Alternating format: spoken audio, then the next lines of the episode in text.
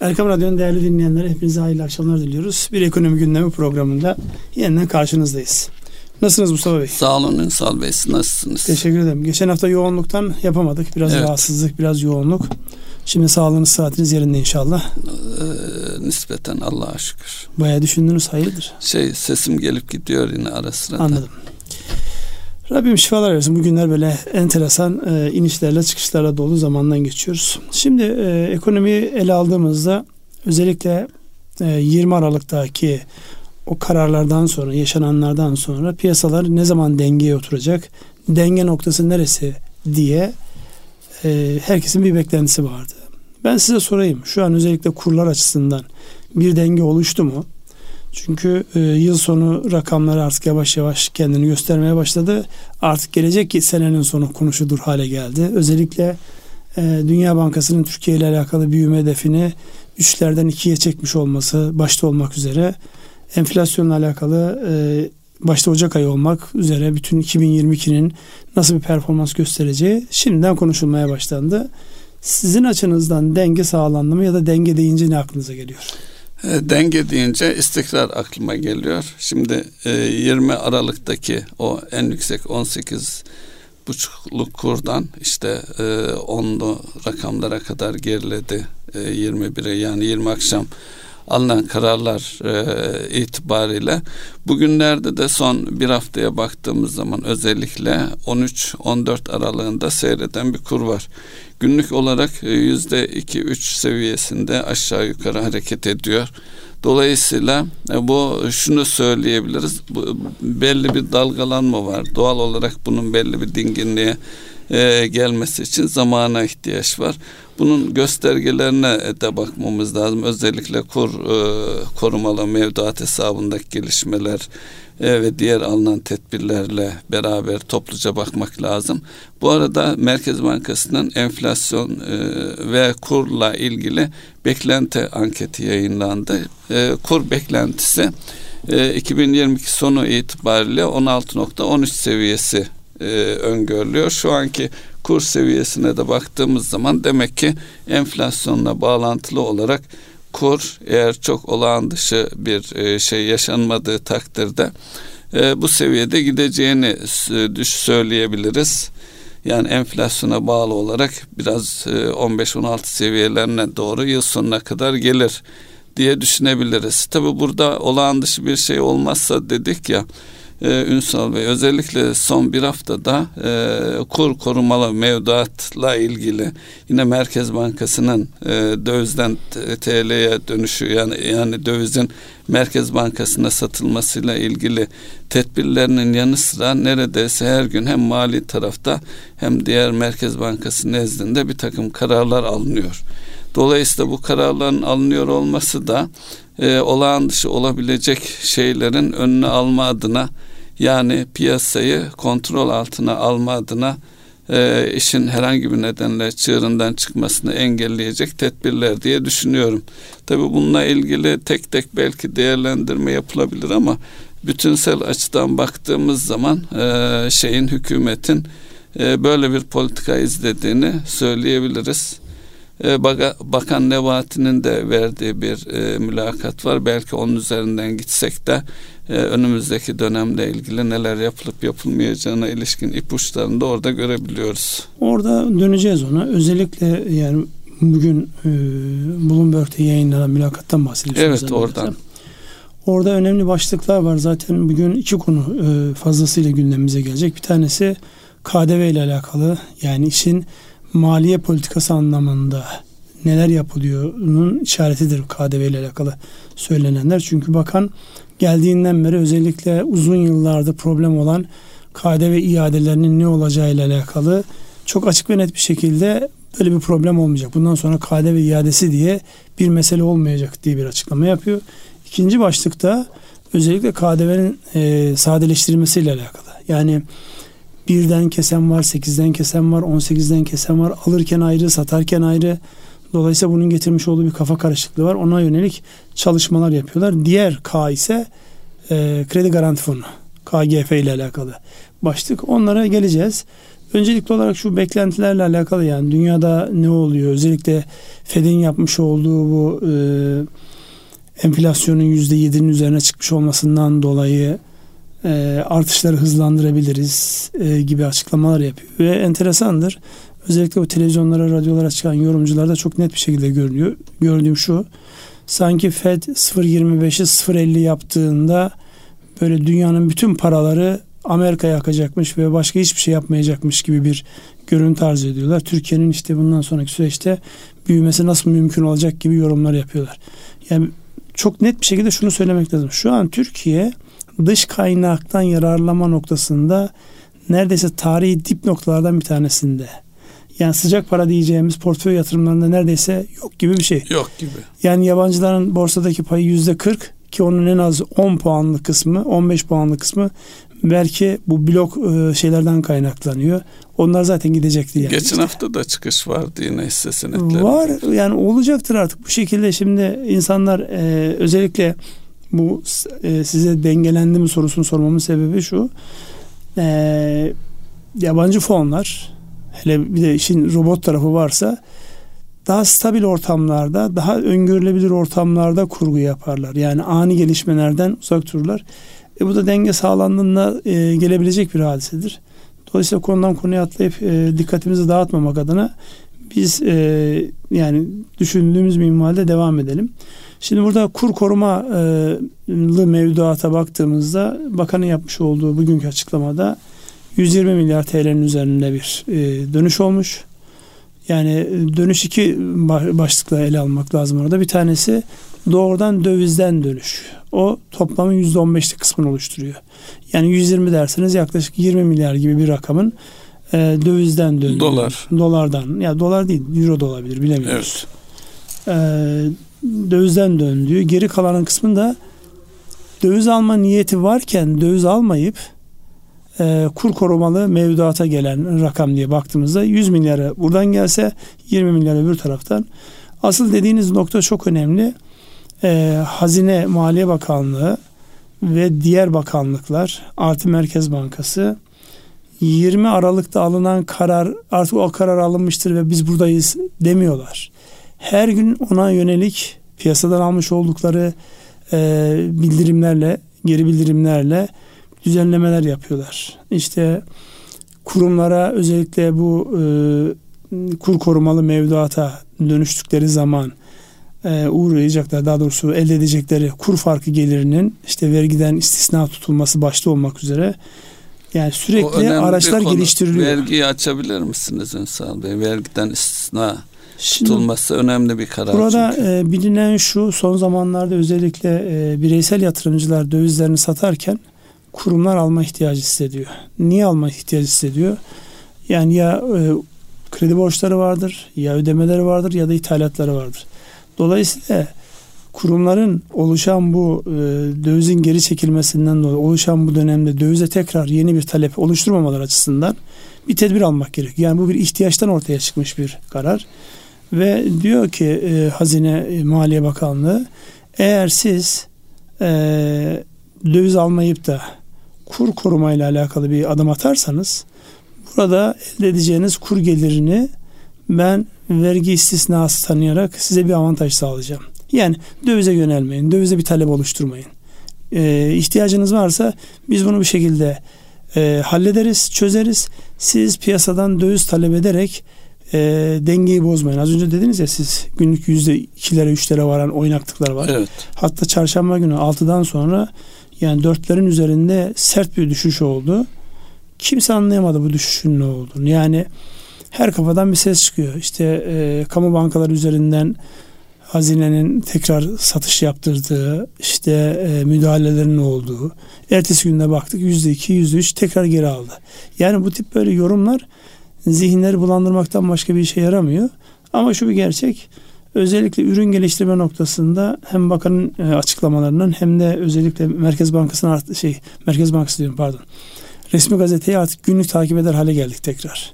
Çünkü sürekli orada Yeni ürünle alakalı bir açıklama var. E, mobil uygulaması var cep telefonumda yüklü. Yayınlandığı evet. anda bildirim olarak Gecenin düşüyor. Gecenin saat ikisinin üçünde düşüyor. E, gündüz de yayınlanan mükerrer şeyler var. Mükerrerler de oluyor. Dolayısıyla böyle bir e, aktif olunan dönemdeyiz. Orada bakanın söylemiş olduğu bir şey dikkatimi çekti. Dünyanın hiçbir yerinde para otoriteleri, hazine bakanlıkları, maliye bakanlıkları, merkez bankaları uyumuyor, oturmuyor. Sürekli gelişmeler izliyor ve gelişmelere yönelik yeni önlemler getiriyor. Türkiye'de de herhalde bu anlamda bir hareketlilik, fazlasıyla bir hareketlilik sağlanmış görünüyor. Onun için e, olaya bu yönden bakmak gerekir. İsterseniz bakanın yapmış olduğu açıklamadan e, devam edelim. Bir şey daha eklemekte yarar var. Sizin bu döviz e, kurumların döviz işlemlerine yönelik olarak yeni bir karar daha var. Biliyorsunuz döviz kurundan ötürü kur artışlarından e, şirketlerin vergi ödemekle karşı karşıya kalmaları söz konusu.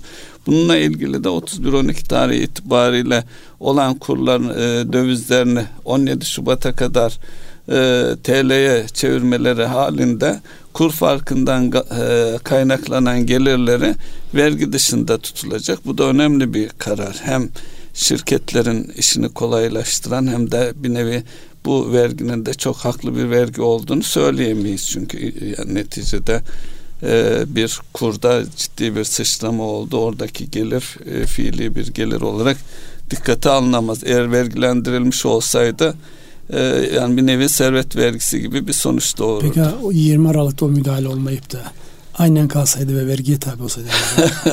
yani olayı da bir de böyle bakmak lazım. Evet çeşitli evet, cephelerden bakılabilir. Cidden e, şimdi daha önceden de söyledik yani e, sadece para politikası araçlarıyla olaya müdahale etme şansı yok. Mali ve para politikası araçlarının birlikte uygulandığında sonuç alma şansı var. Yani insanlar e, ihtiyaçlarından dolayı dövizle yakalanmışlarsa ya da döviz tutmuşlarsa onun bir şekilde e, bir tatlandırıcı ile beraber bir havuçla beraber e, istisnaya tabi tutulması son derece normal. Şimdi buradan hareketle siz dediniz ya bakanın e, yapmış olduğu açıklamaların başlıklarından gidelim. Evet. Bir kere şu cari denge e, ifadesi yani cari açık yok, cari fazla yok, cari denge var. Şeyi ne anlama geliyor? Şimdi e, Çünkü bakan... cari fazla vermek çok önemli bir unsurdu. Evet. Biliyorsunuz bu yeni ekonomik model denilen e, uygulamada. Şimdi e, bakanın açıklamasından hareketle e, ifade etmek lazım. Büyük bir ekonomimiz var. E, ve ithalat ağırlıklı bir ekonomimiz var. E, ihracatı ön plana çıkarmaya çalışıyoruz. Dolayısıyla bazı aylar doğaldır ki konjöktürel olarak hele hele bizim turizm ülkesi olduğumuzu da dikkate alırsak bazı aylar e, döviz fazlası bazı aylarda döviz açığı vermemiz e, gayet tabidir. Dolayısıyla buralardan bir anlam çıkarmak e, doğru da değil. Ama bütünsel olarak tüm yıla veya e, içinde bulunduğumuz konjöktürde hedeflerimize doğru bakacak olursak neticede Türkiye'nin cari açıkla finanse edilen bir ülke olmaktan çıkıp e, kendi yağıyla kavrulan cari fazla veren daha doğrusu ihracatın önderlik ettiği döviz girdisinin önderlik ettiği bir büyüme modeliyle uzun vadede böyle bir öngörü var. Bu öngörünün de zaten enflasyonu ve kurları da e, normal e, arzu edilen seviyelerde çekeceği öngörülüyor. Yani faiz, zaten e, Cumhurbaşkanı da ifade ettiği faizin kesinlikle e, e, ölçek olarak değerlendirme olarak gündemden düşmesi sonucunda öne çıkarılan bir yaklaşım. Bunun sonuç doğurabilmesi için de gerçekten Türkiye'nin uzun vadede üretim tarafında ciddi artışlar olması e, üretime bağlı olarak da döviz girdisinin yani e, finansman ihtiyacının dış finansman ihtiyacının e, asgari seviyeye indiği veya normal faiz oranları faiz oranı demeyelim de normal maliyet oranlarıyla finanse edilebildiği bir sürece girmemiz gerekiyor. Tabi bunun yan şeyleri var. Özellikle CDS'deki ülke risk primi gibi bir takım yapısal dönüşümler gibi e, şeylerin de adımların atılması lazım. e, daldan dala atlıyor olacağız ama Ünsal Bey tam yere geldi. Mesela Cumhurbaşkanımızın AB süreciyle ilgili stratejik olarak tam üyelik hedefinden sapmış değiliz gibi bir açıklama yapması ne bileyim e, Körfez ülkelerinden Birleşik Arap Emirlikleri'nin Türkiye'deki Türkiye'de yatırım yapmaya yönelik e, iştahlılığının bakan seviyesinde bu hafta olan şeylerden ifade edilmesi de Türkiye'nin gerçekten elinin e, potansiyelinin fazla oldu. Bunun farkındalığıyla birlikte bu noktada adımlar atılabildiği takdirde ki atılacağını da görüyoruz. Bilmiyorum ne dersiniz bu aşamada konudan sapmış oldum ama. Yani neresinden, neresinden gireyim diye ben de e, bakıyorum e, yüzüne. E, ama hepsi birbiriyle ekonomi olunca ilintili konular. Ya ilintili de şimdi baktığımızda mesela e, Türkiye'nin dış e, dünya ile olan ilişkilerinin iyileştirmesi noktasında bir kere şu kabulü yapmamız lazım. Yani sürekli iyileşme, sürekli kötüleşme diye bir kavramın olmadığını, olamayacağını biz öğrendik. Yani madem oradan girdiniz. Yani e, burada o İngilizlere atfedilen şey vardır ya yani e, İngiliz'in sürekli dostu sürekli düşmanı yoktur. Sadece İngiliz'in çıkarı vardır şeyi. Aslında e, özetleme anlamında baktığınızda bütün dış politikanın, dış ilişkilerin bir özetidir aslında bu. Sürekli dostunuz, sürekli düşmanınız olmaz. Bir konuda karşı karşıya gelirsiniz, öbür konuda yan yana duracağınız. Yani bizim özellikle son dönemde Rusya ile olan ilişkilerimize baktığınızda işte e, diyor ki Kırım'ı tanıyın. Biz de diyoruz Kırım senin değil, Ukrayna'nın diyoruz. Öbür tarafta Libya'da karşı karşıya geliyoruz. Suriye'de yan yana duruyormuşuz gibi duruyoruz. Karabağ'da işte e, bir şekilde e, yani bizim oradaki faaliyetlerimiz onları bir şekilde etkiliyor. İşte şu an e, Kazakistan'la alakalı durum var. Yani her yerde farklı bir yüzünüz çıkıyor ortaya. Bu sadece Rusya ile ilgili değil, bütün ülkelerle alakalı. Mesela bugün yine dikkatimi çeken şeylerden bir tanesi Cumhurbaşkanımızın İsrail Cumhurbaşkanı'nın annesinin vefatından dolayı taziye mesajını herkes İsrail ile Türkiye arasında yakınlaşma başladı. Olabilir. Olmasını engelleyen bir şey yok. Aynı coğrafyadasınız. O kadar çok çakıştığınız, çatıştığınız noktalar var ki dolayısıyla bu ilişkileri bu çerçevede değerlendirmek lazım zaman zaman iç politika e, malzemesi olarak da kullanılabilir. Zaman zaman gerçekten dış politikada karşı karşıya gelirsiniz ama burada sürekli dostluk ya da sürekli düşmanlık diye bir kavramın olmayacağını ben de bir parantez açayım. Döneyim tekrar e, ekonomik meselelere. Ekonomik meselelere geldiğimizde şimdi Türkiye'nin şu an özellikle e, gündeminde en yoğun tartışılan konu ne? Öngörülebilirlik. Öngörülebilirliğin en önemli unsurlarından bir tanesi de iletişimin açıklığı. Yani siz açık iletişime gireceksiniz. Açık iletişimde vermiş olduğunuz mesajların da bir ayağı yere basacak. İkincisi uygulanabilir olacak. Ben size şimdi söyleyeyim yani bugünlerde özellikle e, yani şu anki e, vitrindeki yüz olan Hazine Maliye Bakanı Nurettin Nebati'nin iş adamları dernekleriyle, sivil toplum kuruluşlarının tamamıyla neredeyse toplumun her kesimiyle iletişim halinde. Yani her gün bir yerde bir toplantı var.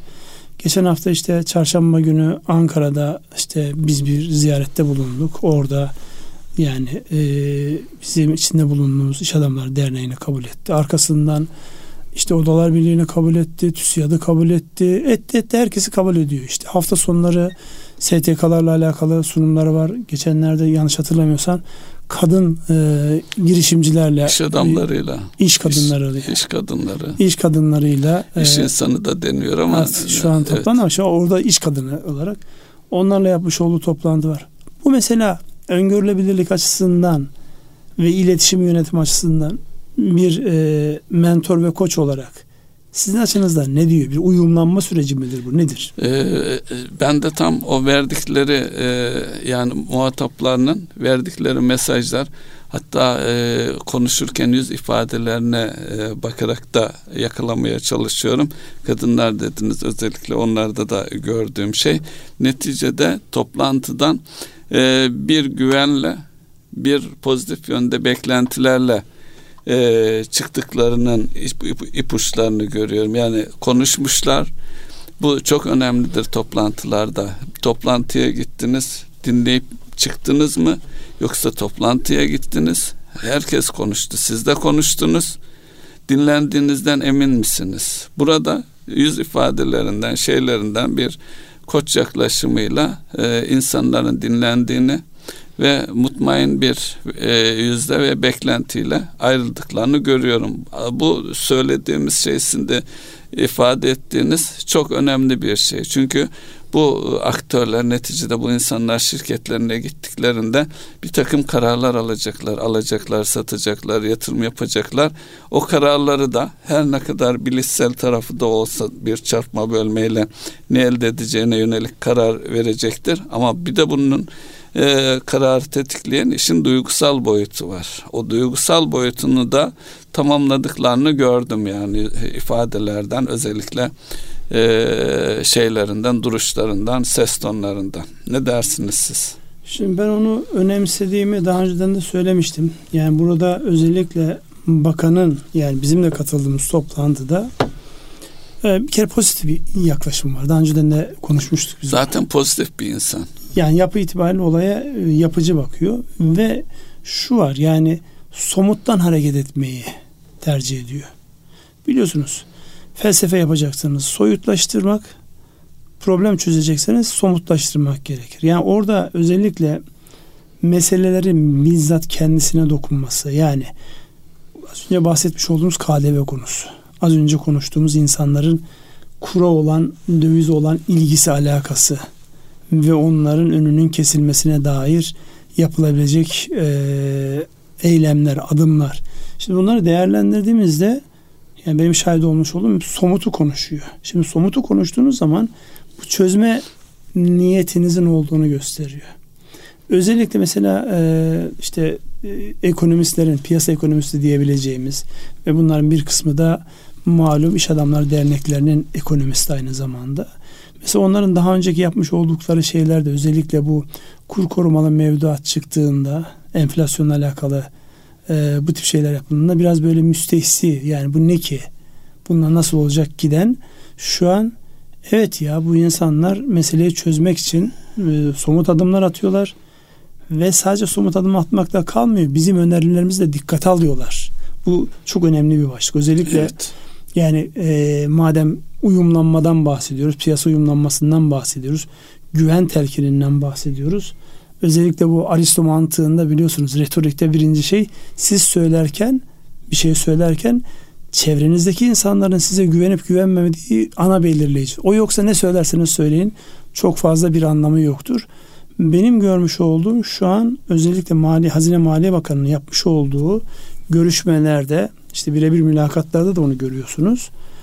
Karşı tarafa tabii güven şey oluşturuyor. O güven oluştuğunda bundan sonra dinlemeler başlıyor. Yani ne söylüyor bir insan, ne yapmaya çalışıyor bu insanlar noktası e, başlıyor. Dolayısıyla ben bu açıdan e, yani şu an yakalanan çizgiyi önemli görüyorum, önemsiyorum. Yani gerçekten iyi bir nokta yakalamış durumda. İnşallah arkası gelir.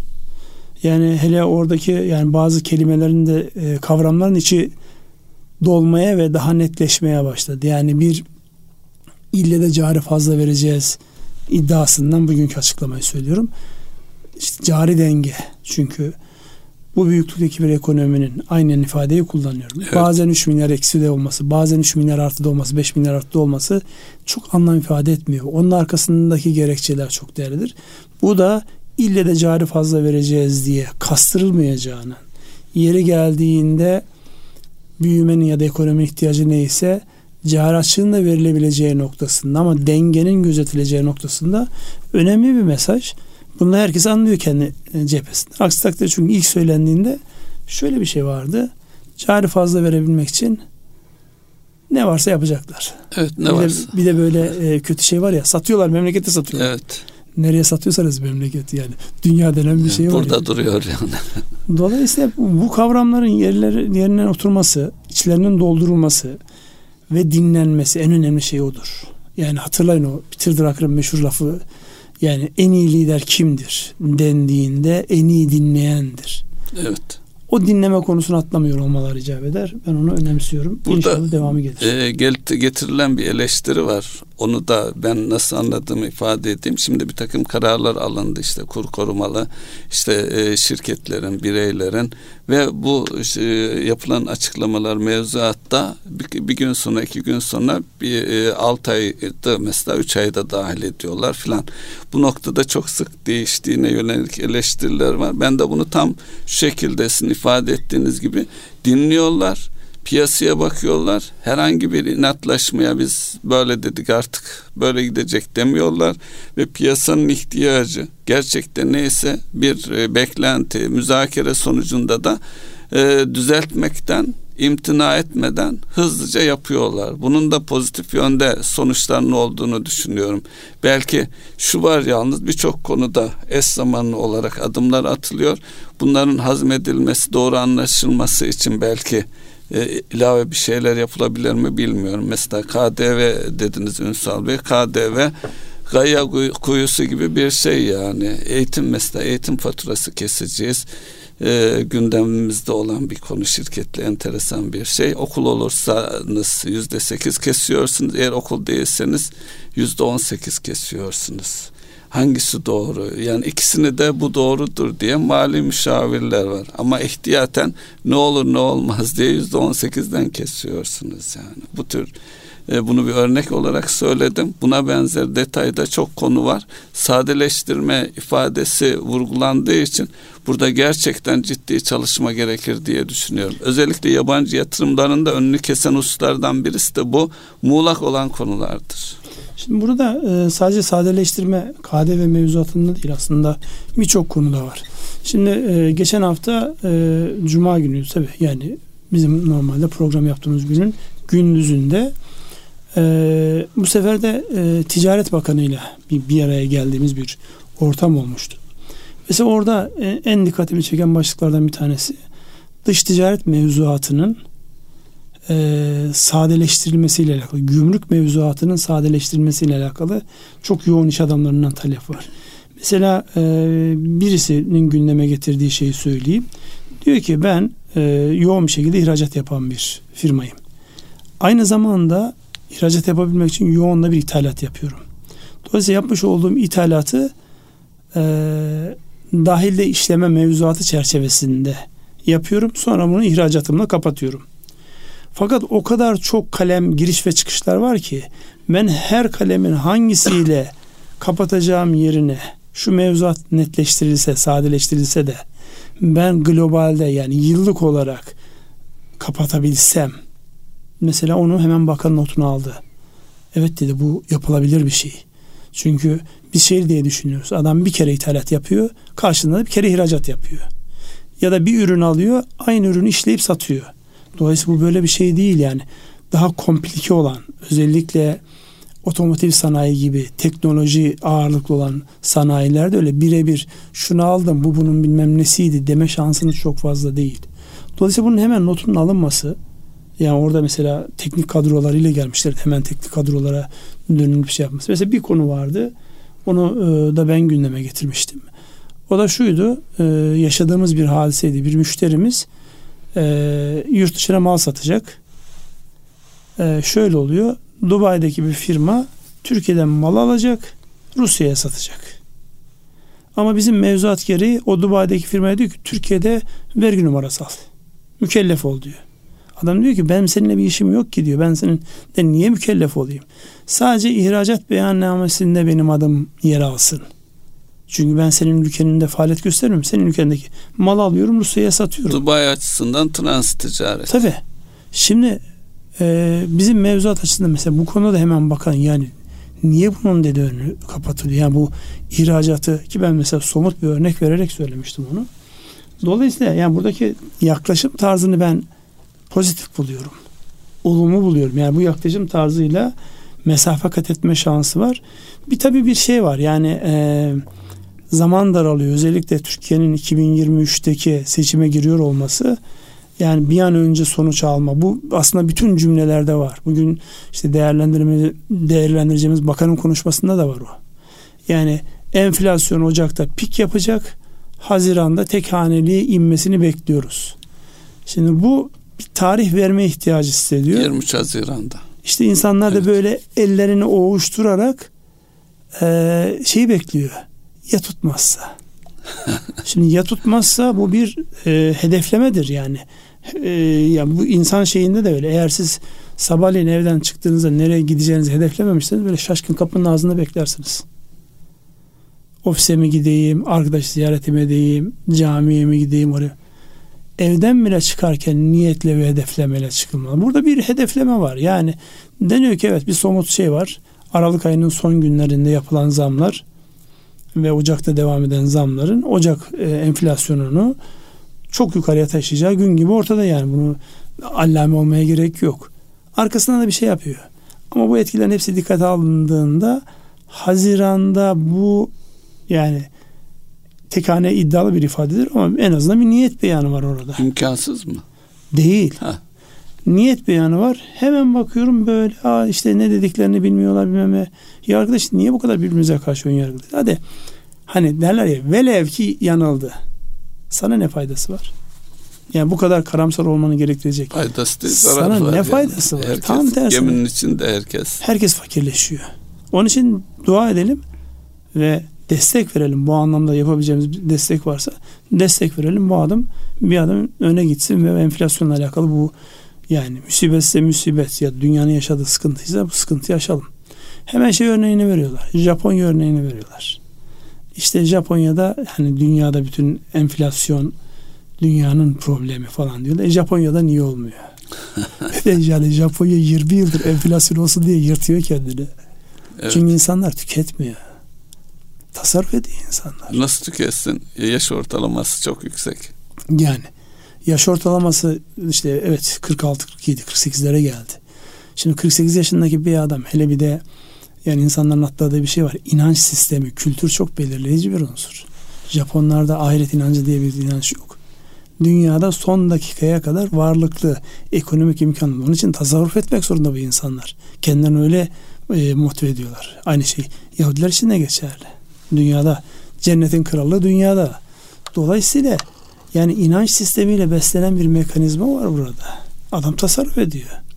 Ve enflasyon olmuyor sen kalkıyorsun ama dünyada hani enflasyon vardı Japonlarda niye olmuyor? Talep yok ki nasıl olsun?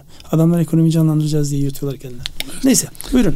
Evet, e, haklısınız. E, devam edelim mi bakanın? Devam edelim. Bakanın açıklamalarından devam edelim. Özellikle mesela bakanın bir konu var onu size sorayım. Diyor ki orada e, bir şey var. Merkez Bankası 20 Ocak'ta yapacağı toplantıda faiz indirir mi çıkarır mı cümlesine söylemiş olduğu bilmem ne yapacaklarını ama diye başlayan bir ifadesi var. E, yani Ocak, Şubat, Mart'ta bir görmek lazım diyor. E, zaten Merkez Bankası bunu e, Aralık toplantısında ilan etmişti yani. İşte sıkıntı bu yani. Zoraki biz şey yapıyoruz. Evet. E, niyetini söyle. Niye, söylemiş adam. Ama burada hakkı da te- temsil e, Teslim. teslim. etmemiz lazım. Merkez Bankası'nın daha önceki işte pozitif faiz taahhütleri falan e, geldiğimiz nokta itibariyle e, dolayısıyla Merkez Bankası'nın tekrar güven oluşturma yolunda zamana ve e, bunu oluşturacak adımları atmasına da ihtiyaç var. Biraz- Onu da ifade Biraz edelim. kendileri ettiler diyorsunuz. E, yani e, sonuç ortada öyle ifade edelim. Tamam.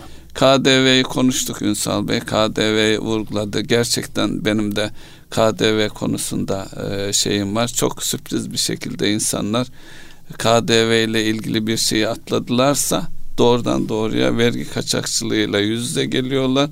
Servetini kaybeden ve batan firmaları hatırlıyorum yani daha önceki e, çalışmalarımızdan e, yaptığımız işlerden ötürü. Tamam. Onun dışında e, arada e, bir şey geçmişti. Fed'in e, ne yapacağıyla ilişkili yani 100 0.25 değil e, 0.50 artırırsa ne olur diye.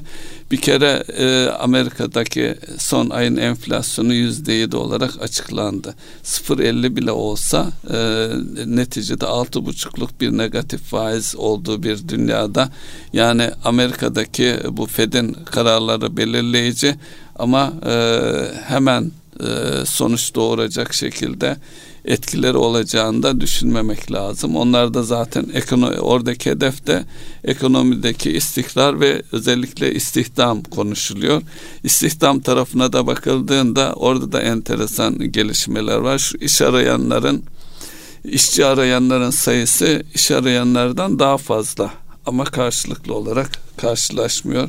Bir de pandeminin e, kültürel olarak da toplumları sarstığı bir tarafı var. Yine bir küresel bir e, danışmanlık şirketinin e, çalışmasında şöyle bir sonuç çıkmış. Yüzde otuz beş e, herhangi bir gerekçesiz olmaksızın işine ayrılıyor. Artık sıkıldım başka bir işe bakın. E ne yapacaksın? Bir şeyler bakarım diyor. Kalan yüzde e, altmış küsürlük kısımda evet bir fırsatını bulursam işten ayrılabilirim diye düşünüyor. Bu daha önce yaşanmamış bir olay. Yine ülkemize de baktığımızda da böyle bir e, şey var, eğilim var. Yani insanların iş değiştirme noktasındaki istekliliği ve arayışı. Yine bu İK tarafındaki işlerimizde de görüyoruz. Yani iş, insanlar işinden e, maddi açıdan veya maddi açının ötesinde maddi e, konular dışında da işçilerinin kendilerine değer verip vermemesi konusuyla ilgili sıkıntılar yaşanıyor.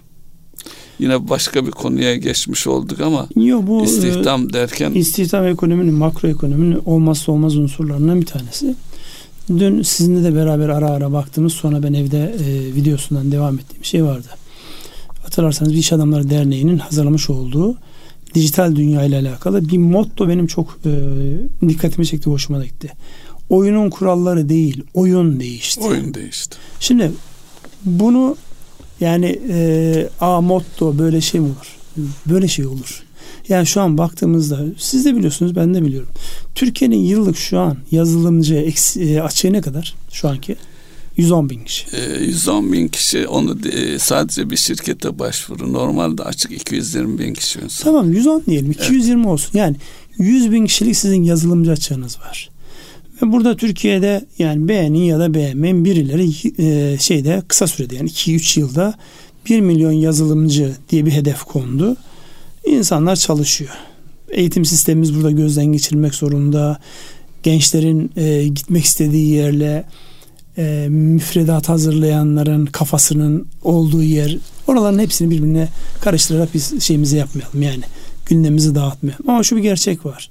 Şu an dünyanın gittiği yerde inanılmaz bir teknolojiye yatkın, teknoloji bilen insan açığı var. Biz ne kaybediyoruz? Kaç tane firmada gördük biz bunu? Elemanım ayrıldı. Nereye gitti diyorsun? Evine gitti. Ne yapıyor evinde? Evinden Hollanda'ya çalışıyor. Evet. Ben 15 bin lira para veriyordum. Şu an o rakamı şey olarak alıyor. Euro olarak alıyor. Euro olarak alıyor. Ya da o rakamı almasa bile evet. benim verdiğimin 3 katını 4 katını euro Anladım. olarak alıyor. Şimdi bu artık oyun gerçekten oyunun kuralı değişmedi. Oyunun yani kendisi Hollandalı değişti. şirkette kendi ülkesinde 15 e, bin euroya çalıştırdığı adamı Türkiye'de çalıştırırsa üçte birine dörtte birine çalıştırıyor. Öyle de bir gerçeklik var yani. Ya, tamam bunu kabul ediyorum yani. Adam diyor ki seni ben oraya gönderiyorum yani. Orada yani mesela Türkiye'nin hep göz ardı edilen hadise var. İşte kişi başı e, yurt dışı hasıla ne kadar? 10 bin dolarda 8 bin dolara düştü. Fakat bir şey daha var. Satın alma gücüne baktığınızda Türkiye'nin yıllık gayri safi yurt içi hasılası 2 trilyon doların üzerinde.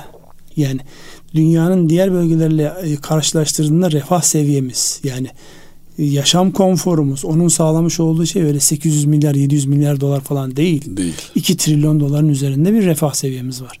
Dolayısıyla bunları sağlayan da yani ne kadar eleştirirsek eleştiririz son e, yani rahmet Özal'la başlayan arada bir koalisyonlar döneminde inkıtaya uğrayan sonradan Son gelen 20 şeyler. yıl evet. Yani bunun etkisi hani hiç mi kabahat yok diyeceğiniz şey. Evet. Yani e, herkes eleştiriyor. Ya kardeş senin hiç mi kabahatin yok? Burada yakalanan bir refah seviyesi var ve bu refah seviyesi ideolojiden bağımsız bir refah seviyesi. Hatta tam tersine enteresandır. Muhalif olanların refah seviyesi daha yukarı. Daha yüksek. Zaten en gıcık oldukları şeylerden bir tanesi o değil mi? Şey diyor normalde sosyalist partilere toplumun en e, gelir seviyesi en düşük olan kesimi oy verir. Ama burada muhafazakar partiye toplumun gelir seviyesi en düşük olan kesimi oy veriyor. refah seviyesi en yüksek olanlar sosyalist partilere oy veriyorlar ya da sol görüşlü olduğunu söyleyen partilere oy veriyor. Bu da ayrı bir sosyolojik vaka yani. Yalnız şunu da teslim etmek lazım. Ee, bu iktidar dönemi sosyal e, demokrat politikaların izlendiği. Evet yani muhafazakar olduğu söylenemez. Ha, e, yani o açıdan da bakmak lazım. Nerede bir ihtiyaç sahibi var özürlüsünden tutun dokunulup sahip çıkıldığı bir e, dönem yaşadık. Bu arada dijitalleşme ve insan kaynakları konuştuk ya Ünsal Bey. Evet. Şimdi e, gençler açısından özellikle işsiz olan gençler açısından hele hele e, öğretmen olup da e, işte tayin terfi bekleyen e, kardeşlerimiz açısından bu IT tarafı yazılımlar kendi kendine öğrenilecek bir şey. Yani bir paket programı işte Python'da işte neyse oturup kendi kendine ücretli şeyler de var, eğitimler de var. Ücretsiz YouTube videoları da var. Oradan da kendi kendilerine öğrenmeleri mümkün. Ee, burada da şunu da ifade edelim. Yani e, az önce ücretleri söyledik. Yazılımcılarımız yabancı şirketlerle çalışmayı tercih ediyor. Ağırlık olarak da elde edecekleri gelir nedeniyle. Yani sadece biraz iddialı biraz da şey olarak sosyal medyada geçirdikleri zamana eş e, zamanı herhangi bir yazılımı öğrenmek için harcarlarsa 6 ay içerisinde bir iş bulurlar. E, bir yıl içerisinde de iki yıl içerisinde de bu dediğimiz ücret seviyelerine gelebilirler diye iddialı bir laf ediyorum. Suçlamayaydın iyiydi de. Bir suçlama var orada. Bir ölçek, sosyal medyada ölçmek. Geçir...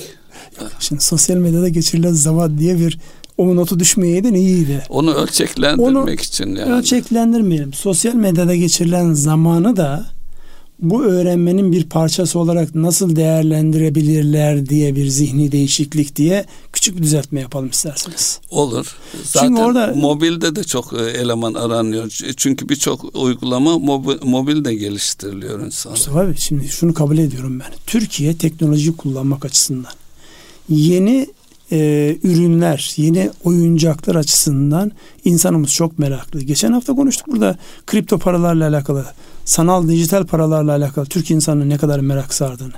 Şu an Merkez Bankası'nda kaç tane firma var biliyor musunuz? Fintech ile alakalı izin bekleyen. 150 tane firma var. Şu an Türkiye'de dijital banka kurmak noktasında e, çok sayıda yerli ve yabancı e, devreye girmiş vaziyette. Neydi dijital banka kurmanın? Yönetmelik e, yayınlandı Ünsal. Yönetmelik yayınlandı. 1 milyar TL sermaye olacak. Demek ki 1 milyar TL sermaye koyabilecek ve bu işin geleceğine de inanan çok sayıda insan var. Özellikle bu pazar yerlerinin bünyesinde kurulan şimdi al sonra öde mekanizmaları bu bir bankacılık faaliyeti. Bu pazar yeri faaliyeti değil bu bir bankacılık faaliyeti. Ve orada şeyi görüyorsunuz insanların hangi hacimlerle ve giderek nereye doğru evrildiğini görüyorsunuz. Dolayısıyla burada çok ekmek var. Herkese burada çok ekmek var. Yani şu anki yapmış oldukları klasik işleri tabii ki kimse nefret etmesin. Herkes işini severek yapsın. Ama işlerin mahiyeti değişiyor. Gene o mottoyu kullanayım ben. Kural değişiyor. Dün yapmış olduğumuz bakış açısıyla ya da yakalamış olduğumuz yetkinliklerle yarına taşıyamayız kendimizi. Yeni yetkinlikler kazanmak lazım. Hazreti Mevlana ne demiş? Dün dünde kaldı cancağızım yeni şöyle şeyler söylemek lazım. O yeni şeyler söylemek de ancak yetkinliklerin geliştirilmesiyle mümkün olacaktır. Onun için ben soruyorum şimdi. Ey Mustafa Büyükateş, sen geleceğin ekonomisine yönelik olarak kendini nasıl yeniliyorsun? Buradan ekonomiye bağlayacağız. Şimdi benim e, son yıllarda yaptığım en önemli şey çağ değişiyor, her şey değişiyor bir kere asgari çizgimi kendimi güncel olarak tutmak diye çizdim Ünsal Bey. Nedir güncel olarak? Tutmak? Güncel olarak tutmak. Ben eski bankacıyım. Bankacılık konusundaki gelişmelerin hepsine güncel olarak hakimim. Bireysel tarafta. Onunla alakalı nereden besleniyorsun? Webinarlara mı? E, bir kere e, şu var. Webinarları izliyorum. E, kaçırmıyorum. Çok güzel webinarlar var. Ve bir de webinarların değerini ifade etmek için hele hele reel sektörden yöneticilerin katıldığı webinarlarda yani hani mikrofonun bir e, büyüsü var. Mikrofon tuttuğunuz zaman insanlar kapıları açılıyor, mahrem konular bile anlatılabiliyor. Dolayısıyla dikkatle dinleyen bir kişi için e, akademik seviyenin üzerinde bilgilendirme imkanına sahipler. Onları izliyorum. Onun dışında mesela e, cep telefonu bende de mobil uygulamalar şunlar bunlar var. Hatta gençlerle karşılaştığım zaman diyorum ya gençler işte bu e, şeyde teknolojide ilerle ileri hadi bakalım yarışalım. Kimin cep telefonunda daha fazla uygulama yüklü diye. Yani 2-3 kat seviyesinde bende daha fazla uygulama var. Nedeni merak bir de ne oluyor o konularda e, diye araştırma arzusu ve isteği. Yani, bu arada danışmanlık yaptığımız için müşterilere de doğru bilgi verme, yönlendirme adına e, neler olup bittiğini bilelim ki onlara doğru tavsiyelerde bulunabilelim ve doğru yönü gösterebilelim. O noktada da e, en azından e, neticede e, para kazandığımız bir şey olduğu için sorumluluk adına da e, o noktada kendimizi geliştirme zaruretindeyiz. Bir boyutu da o. Yani diyorsunuz ki yaptığımız iş zaten sürekli yenilenmeyi gerektirecek bir iş. Yani evet. güncel olacağım ki insanlar benden bu anlamda faydalansınlar. Ama bir taraftan da şunu e, söylediğinizi ben duydum. Ne iş yaparsanız yapın sizin hayatınızda bir şekilde dokunan işlere e, ne, ne tarafa doğru evrildiğini görebileceğiniz çok geniş kaynaklar var. Bu yazılı ya da günümüz biraz daha seyretmekle, dinlemekle alakalı gidiyor. Özellikle mesela şeyler çok e, önemli hale geldi. Artık e, her neviden ister e, sosyoloji çalışın, ister ekonomi çalışın, ister din çalışın, ne çalışırsanız çalışın. Hazır e-kitap diye bir uygulama var. Yani en böyle vakit bulamıyorum dediğiniz kitapları dinleyerek, bazen okuyarak, çoğunlukla işte uygulamalar var, ücretli, uygulamalar ücretsiz. Var. Yani dolayısıyla insanın kendisini yenilemek istediğinde onun önünde herhangi bir engel yok. Buradaki enteresan olan şey yani bu söylenen e, yüzdesini tartışılır. Hani her gün bugüne kadar oluşturulmuş bilginin şu kadar daha fazlası üretiliyor gibi böyle iddialı cümleler var ya. Ama onun bir de realite tarafı var. Her gün hepimiz sisteme özellikle dijital tarafında ve mobil tarafta izler bırakıyoruz. Bıraktığımız izler yeni bir data oluyor. Bu yeni bir data bizim yani davranış kalıplarımızla, düşüncemiz, sistematiğimizle, eğilimlerimizle alakalı inanılmaz ipuçları veriyor ve bugüne kadar olmayanın çok çok üzerinde bir analiz edilecek, oradan da faydalı bilgiye dönüştürülecek bir süreç var. Onun için e, burada e, söylediğinize ben de bütün kalbimle katılıyorum. İnsanlar bugüne değil Hazreti Ali'nin söylediği gibi geleceğe yaşayacakları döneme göre kendilerini hazırlamak zorunda. Yaşınız kaç olursa olsun Allah ne kadar ömür verecek bilmiyoruz ama o zamana kadar yaşayacağınızı düşünüyorsanız bu gelişmeleri böyle panik bir vaziyette değil, zevk alarak, keyif alarak izleyecek çok geniş imkanlar var. Onu da bizim bu vesileyle tavsiye ederim. Yani ekonomi de o tarafa doğru gidiyor, davranış kalıpları da o tarafa doğru gidiyor. Yani bir ortama giriyorsunuz şöyle 10 kişi var. Hiçbirisi birbirlerinin yüzüne bakmıyor. Herkesin elinde mobil. Birbirlerine oradan yazışıyorlar. Karşılıklı, Karşılıklı. iletişim. Ee, bu arada Metaverse'den de e, isterseniz önümüzdeki hafta e, bir bölümde Metaverse'ü konuşalım. O da gelecekte bizim neyi beklediğine ilişkin ipuçları veriyor. Valla gelecek değil, gelecek geldi. Geldi evet. Gelecek geldi. Şu an Metaverse'te geçen e, programda da biraz bahsettik.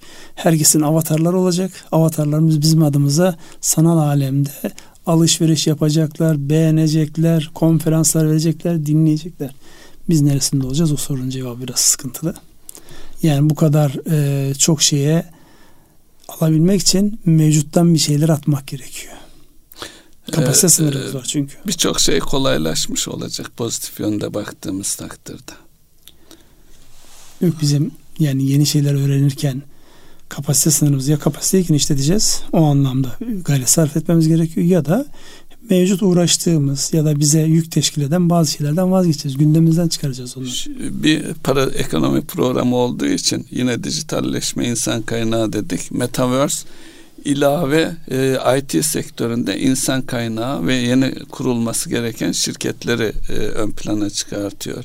Yani orada çok ciddi paralar harcanmaya başlandı ve e, yeni düzen o e, ralarda kurulacak. Dolayısıyla yine dönüp tekrar gençleri motive etme adına IT tarafında hele hele e, evdeki e, bayanların, kızlarımızın daha fazla şansı olduğunu düşünüyorum. Oturdukları yerden en ileri teknolojiyle çok yüksek seviyede para kazanmaları mümkün. Biraz da parayla motive edelim. Ya oturdukları yerden kelimesini yine çekelim oradan.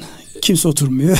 Herkes hareket halinde ama en azından daha böyle yani e, yaşam konforlarını dış dünyada iş hayatının o çetrefilli plaza e, ne derler koridorlarına gitmeden de çok rahatlıkla efektif, aktif ve verimli hale getirebilme şansı var. O dediğinize e, şurada bir ilave yapmak istiyorum. Özellikle e, ister mobil olsun ister ne olursa olsun tasarım boyutu çok farklı bir noktaya gidiyor. Yani tasarım kavramı tasarımsal düşünme kavramını yeni baştan bizim ele almamız gerekiyor. Çünkü aynı amaca hizmet eden, aynı özelliklere sahip yüzlerce binlerce alet edevat ve yazılım var. Niye insanlar bazılarını özellikle tercih ediyor? İnsani olduğu için, kullanımı kolay olduğu için, ergonomik olduğu için adına ne derseniz deyin. Yani tasarım, tasarımsal düşünme, tasarımı öncelikleyen, oradaki o e, insana uygunluğunu düşünen zeka bir adım öne geçiyor. Yoksa aynı alet edevat dikkat ediyorum mesela biz bilgisayarımızda aynı marka, telefonumuzda aynı marka. Niye? Tasarımsal bir yakalanmışlığımız var orada. Evet. Farklı bir tasarıma geçtiğimiz zaman bocalıyorsunuz. Yani hayatınızın artık bir parçası haline gelmiş. Onun için burada e, özellikle hani madem geleceğin işleri alakalı bir şeyler söylüyoruz. Tasarım konusu insanlık tarihi boyunca var olan ama şu an bambaşka bir boyuta geçmiş bir e, konu. Onu da bir not olarak düşelim. Geleceğin mesleklerinde ne var derlerse tasarımın her türlüsü. Evet. Geçenlerde e, bir şey var. Yakinen takip ettiğim bir hanımefendi var. Türkiye kökenli e, Amerika'da yaşayan bir hanımefendi. Çok ünlü bir tasarım şeyi. Ne tasarlamış biliyor musunuz? Bir firma için. Tuvalet fırçası. Gülüyorsun. Ama yani onun tasarımı diye e, ya da işte Türkiye'de işte e, bir maden suyu şişesini bilmem hangi tasarımcı tasarlamış diye onun reklamı ön plana çıkıyor. Yani insanlardan yani o maden suyunu yudumlarken falancanın tasarladığı şişeden ben maden suyumu istiyorum. Bu insan psikolojisine de özellikle marka yönetim açısından da fevkalade önemli. Dolayısıyla e, hafif almayın. Yani gülüyorsunuz ama ya bu böyle yani. Gülmem hafife almamdan ötürü ve, değil yani. Ve o hanımefendinin ben tasarladığı şeyleri bilmiyorum. Çok ünlü markalara çok iyi şeyler tasarlıyor. Yani aklınıza gelebilecek e, ergonomi şeylerle. Ee, biz nereden tanıştık onunla? Biz şuradan tanıştık. Yani tanıma şeyim. Ee, eğitim aldığımız e, koçluk e, mekanizmasında Türkiye'nin şu an bir numaralı koçu denen kişinin söyleyelim ismini de söyleyelim. Marshall Goldsmith diye bir e, e, ne derler pirifani var. Yaşlı bir vatandaş var. Onun mesela danışanlarına uygulamış olduğu testlerin tasarımını Ayşe Birsel'e yaptırıyor. Ve yani düşün bir taraftan bir koçun danışanlarıyla olan iletişiminde kullanacağı testin tasarımını yapıyor. Öbür taraftan evdeki herhangi bir alet edevatın tasarımını yapıyor. Tasarım bu kadar önemli hale gelmiş vaziyette. Dolayısıyla tasarımsal düşünme ve tasarım ekonomisini de bizim bir şekilde gündemimize almamız lazım. Son dönemde özellikle siyasilerden üretim ve ihracat diye bir kavram var. Üretim sadece somut elle tutulan şeyler değil, hizmet de iyi bir üretimdir. Tasarım da iyi bir hizmettir diye not olarak düşelim. En azından geleceğe meslekleri ve insanların yani gelecekte var olacak herkesin gündemini alabileceği başlıklardan bir tanesidir. Bu konuda e, yani kadın ya da erkek fark etmiyor. Herkesin yönelebileceği bir alan burası. Buyurunuz. Vaktimiz var. Bir iki dakikamız daha var. Ee, o zaman ne konuşalım? Ee, geldiğimiz e, şey belki daha dikkat çekiyor olabilir. Ee, Metaverse'ü tekrar e, gündemimize alalım önümüzdeki dönemle ilgili. Siz Metaverse alın. Ben de önümüzdeki günlerde en çok yoğun konuşulacak olan KGF'yi ele alayım. KGF. KGF evet. konusu yani kredi garanti fonu. Yani şöyle e, bankaların ve finansal kuruluşların ortak olduğu anonim şirket şeklinde kurulmuş hazinenin de desteklediği e, özellikle küçük ve orta e, büyüklükteki işletmeleri desteklemek, onların bankacılık sisteminden daha fazla fayda elde etmesini sağlamak için e, teminat yapısı oluşturmak üzere kurulmuş bir yapı burası. Hangi dönemlerde biz bunu fazlasıyla gördük? 2018'deki kur ataklarında işletme sermayelerinin açık verdiği teminat yapılarının artık bankacılarla müşteriler arasındaki kavgaları başlattığı dönemde devreye girdi. Şu ana kadar yanlış hatırlamıyorsam bakmıştım bir internet sayfalarına yaklaşık e, 600 milyar TL'lik bir garanti e, hacmi oluşturmuşlar. Kredi garanti hacmi oluşturmuşlar. Bir o kadar da kredi oluşturmuşlar. Bu önemli bir başlıktır. Dolayısıyla e, Türkiye'nin böyle zor zamanlarında küçük ve orta büyüklükteki işletmeler ki orada bizdeki küçük ve orta işletmeler yani dünya ölçeğine baktığınızda bizim büyük işletmelerimiz oraya giriyor. Dolayısıyla aslında bütün işletmelerimiz o fondan fazlasıyla yararlandılar. Önümüzdeki günlerde özellikle sektörel anlamda nerelere yöneleceği, nerelerin ön plana çıkarılacağı herkesin merak konusu. Bakanın e, mülakatında ay sonuna kadar yetiştireceğiz gibi bir ifade var. Ve şu an bildiğim kadarıyla e, yoğun bir şekilde piyasanın beklentilerini topluyorlar. Nerelere yönelelim? Ee, en önemli konu doğru yere harc harcanıyor olması. Çünkü e, önümüzdeki özellikle yapısal değişim ve hedeflere ulaşmadaki belirleyici olan husus o. Çünkü daha önceki uygulamalarda da bankalar e, geri ödeneceğinden emin olduğu firmalara ihtiyacı olmasa da önerip KGF verdiler. Bu bir handikaptı. Son açıklamalarda baştan beri doğru yerlere e, sektörlerin belirlenmesi önem arz ediyor. Bir şeye ben e, kabullenemiyorum. İcradan gelen insanlar olarak önünüzde bir e, yangın var. Siz o yangını söndürmek için bir adım atıyorsunuz ve yangın sönüyor o an için. Sonra birileri sonradan geliyor. Aa yanlış yere sıktınız. Özellikle bu birilerinin icradan gelmiyor olması, hayatın hiçbir döneminde böyle yangın söndürme, dert çözme ile alakalı e, derdinin olmaması. Yani sadece oturduğu Suyun yerden... bir kısmı başa gidecek elbette diyorsunuz. Tabii oturduğu yerden böyle akademik ukalalık ya da entelektüel ukalalık yaparak işte yanlış... Onu duydum dün akşam daha televizyondan şey diyor. 2 trilyonluk kredi hacmi vardı. İşte yaklaşık bunun onda biri kadar KGF'ye serpildi, dağıtıldı. işte evlere gitti, taşlara gitti. Ya kardeşim o gün itibariyle ona ihtiyaç vardı. Doğru ya da yanlış. Burada zaten değerlendirmesi gereken özellikle benim en fazla e, kafa yorduğum ve insanlardan beklediğim şu. Etki analizin var mı? O gün o adım atılmamış olsaydı ne olurdu? Onun etki bir analizini yap Artı geri bildirim analizin var mı? Yani burada insanlar aldı, ihtiyacı olmayanlar insanlar aldı. Evet biz de gördük. Adam turizmle bir alakası yok. Geçenlerde bir arkadaş diyor ya Allah affetsin ben de aldım. Turizmle alakalı aldım. Nasıl aldın dedim. Birkaç tane dedi otellerin enerji işini yapıyordum dedi. Onlara çatılarına enerji bilmem nesi kuruyordum. Dolayısıyla bana da o kapsamda verdiler. Niye verdiler? Banka şube müdürüne bir hedef vermiş. Demişsin ki turizmle bağlantısı olan doğrudan ya da dolaylı ama batırmaman gözünü seveyim bu krediyi batırma deyince kime veriyor?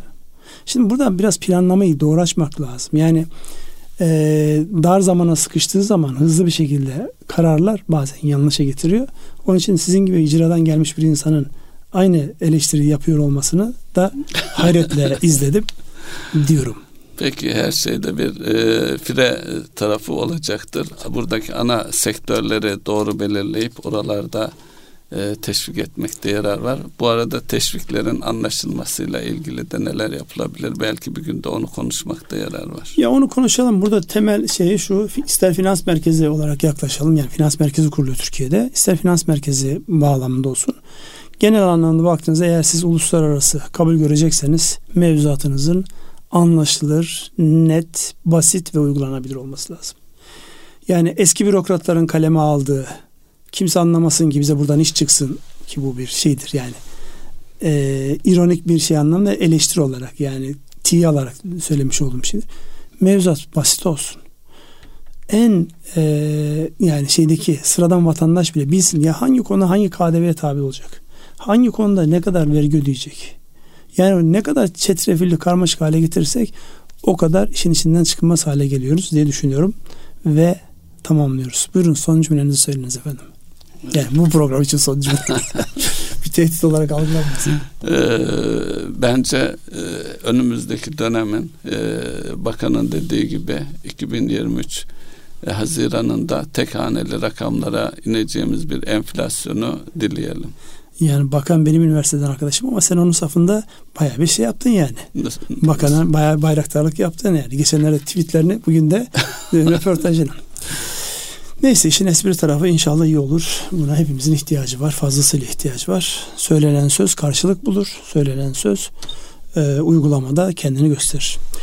Erkam Radyo'nun değerli dinleyenleri bir ekonomi gündem programının daha sonuna geldik. Sürçülisan eylediysek affola. Dilimizin döndüğünce gördüklerimizi anlatmaya çalıştık. Hepinize hayırlı akşamlar. Hayırlı akşamlar.